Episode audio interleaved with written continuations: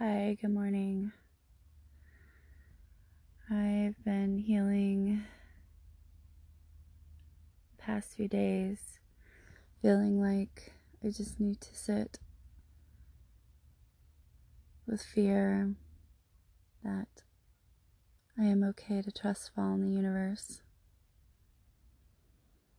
that my schema and thermostat has been set differently up to this point. It's impossible for me to get an idea, sense, or even try to manifest anything different because I don't know different.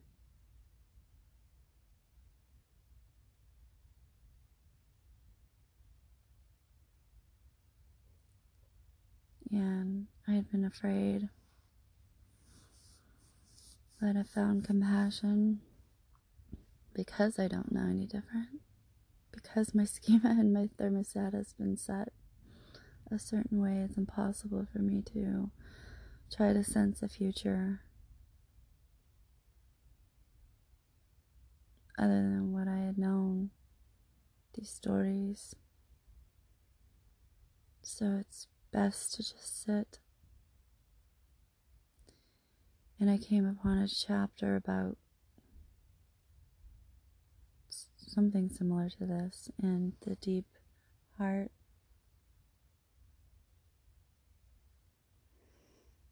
The inherently grounding nature of reality applies equally well to the discovery of who we really are. Ordinarily, we subconsciously cling to a story of being a flawed, limited, and separate self. In truth, our highly conditioned, normal identity is not who we really are, but we become ungrounded when we believe in this identity. We have a nagging sense of being a fraud, of not being fully real, and something in us knows that we are living a lie. We also feel an an underlying subtle anxiety. By consciously and subconsciously taking a stand as an illusory, separate self, we rely on a false ground, clinging to it for dear life. On some level, we feel like a little polar bear on a melting chunk of Arctic ice, doubting that we really can swim, or that we can swim. Huh, that's exactly what I'm feeling, right? Continuing, when our provisional ground feels threatened, as it often does, we tend to grasp it more tightly. Questioning and letting go of our familiar story is disorienting, sometimes greatly so. It can feel as if our ground is falling away or being pulled out from under us like a rug. Understandably, we resist losing our known foothold.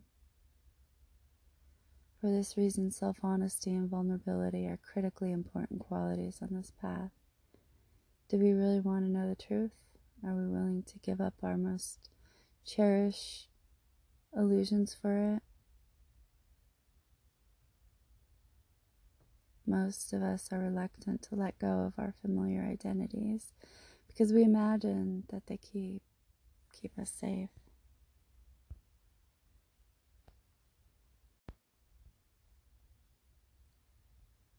What happens if we lose our chronic grip? The conditioned mind fears a free fall into a terrifying abyss and reflexively projects and resists an imaginary annihilation. Wow. The reality is quite different. When we truly relax and let go, our familiar contracted ground softens and melts. And we have the sense of tapping into the source of life itself, a luminous darkness full of pure potentiality unfolds in our awareness. We begin to sense an underground ballast like the keel of a sailboat, and we feel supported by an invisible, unshakable, and unchanging ground. As a result, we are less likely to keel over when challenging circumstances arise. Instead, we sense a fathomless resilience. Hmm.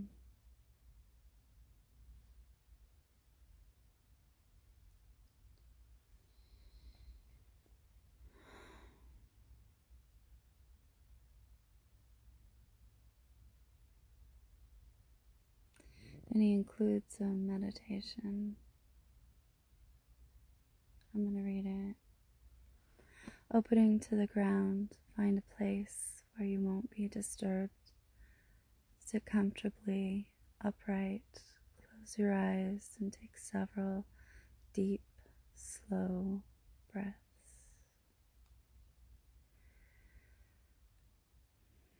Feel the weight of your body held by whatever you are sitting on. Then relax into being held. Bring your attention to your pelvis and imagine that you can directly inhale from and exhale into the ground beneath your feet.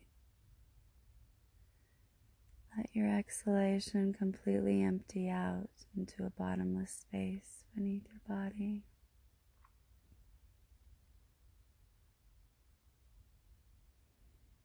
Wait for the inhalation to come of its own, as if it is also arising from the space below.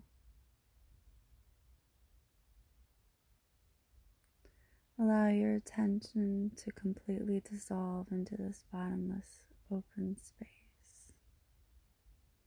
Be the space and rest in it for as long as you like. Hmm. Wow. I'm going to focus on that. Exciting, the next section is survival, sex, and power, and overview. Talking about the Hara.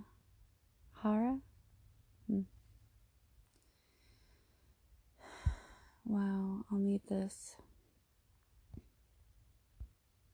All right. That is all for now. So...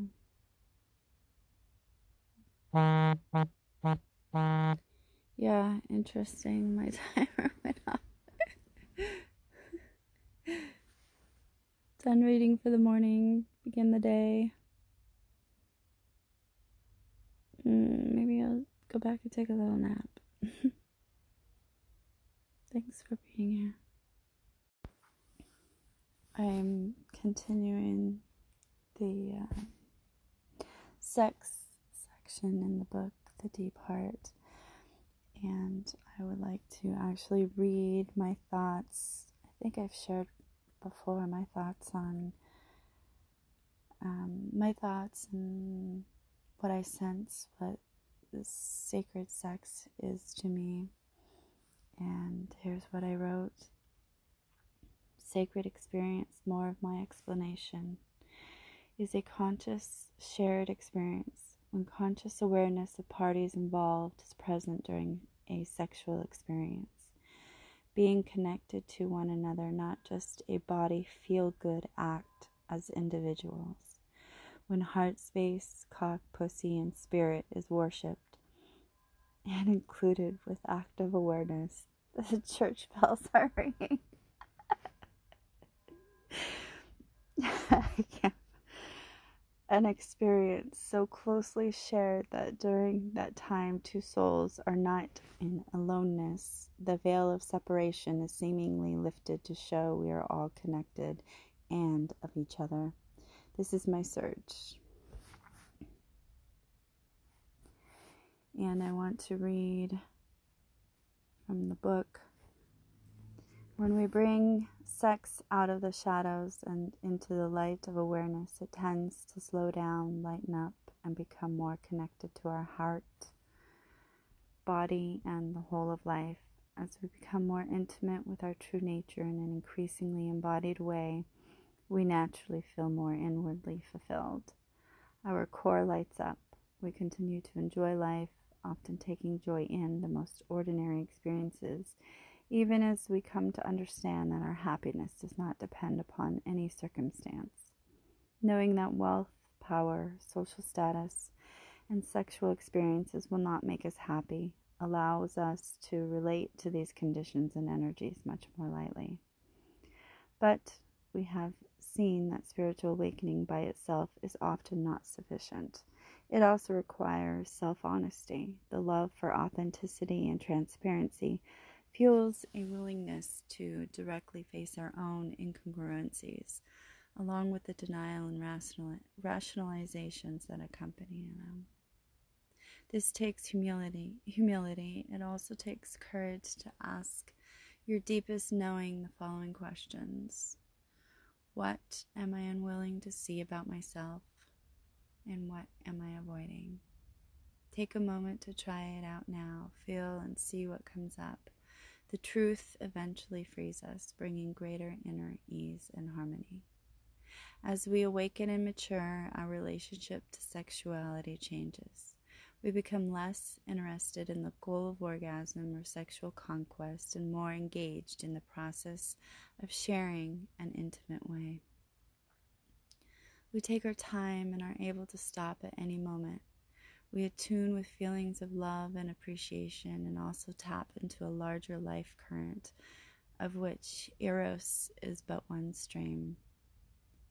Within the context of open awareness, sexuality gradually transmutes into a beautiful, conscious, celebratory path of shared dissolution into wholeness. It increasingly changes into true moment-to-moment lovemaking. Jean Klein described it this way, quote, "In supreme intimacy, there is sensitivity and a great sense of beauty and elegance. Body relationship is a crowning physical manifestation of the togetherness of a spiritual state. But for the body relation to be elevated to such heights, it must come as a spontaneous outflowing between two lovers living really in oneness." Unquote. Wow. Yes, see? I felt that. That's exactly, yes. Oh, it's amazing. So, okay. Oh my goodness, sorry. I want a nap, but it's eight twenty. I will get up and as much as I would like to explore myself, my body, my fantasy, my thoughts, I'm going to get up and use that sexual energy for work around here and cleaning and organizing. So, hmm, looks like the sun might be out today. I don't know, I was, the way I've been feeling so internal and hermit and tower moments, I wish the outside matched my inside and just rain and gray clouds.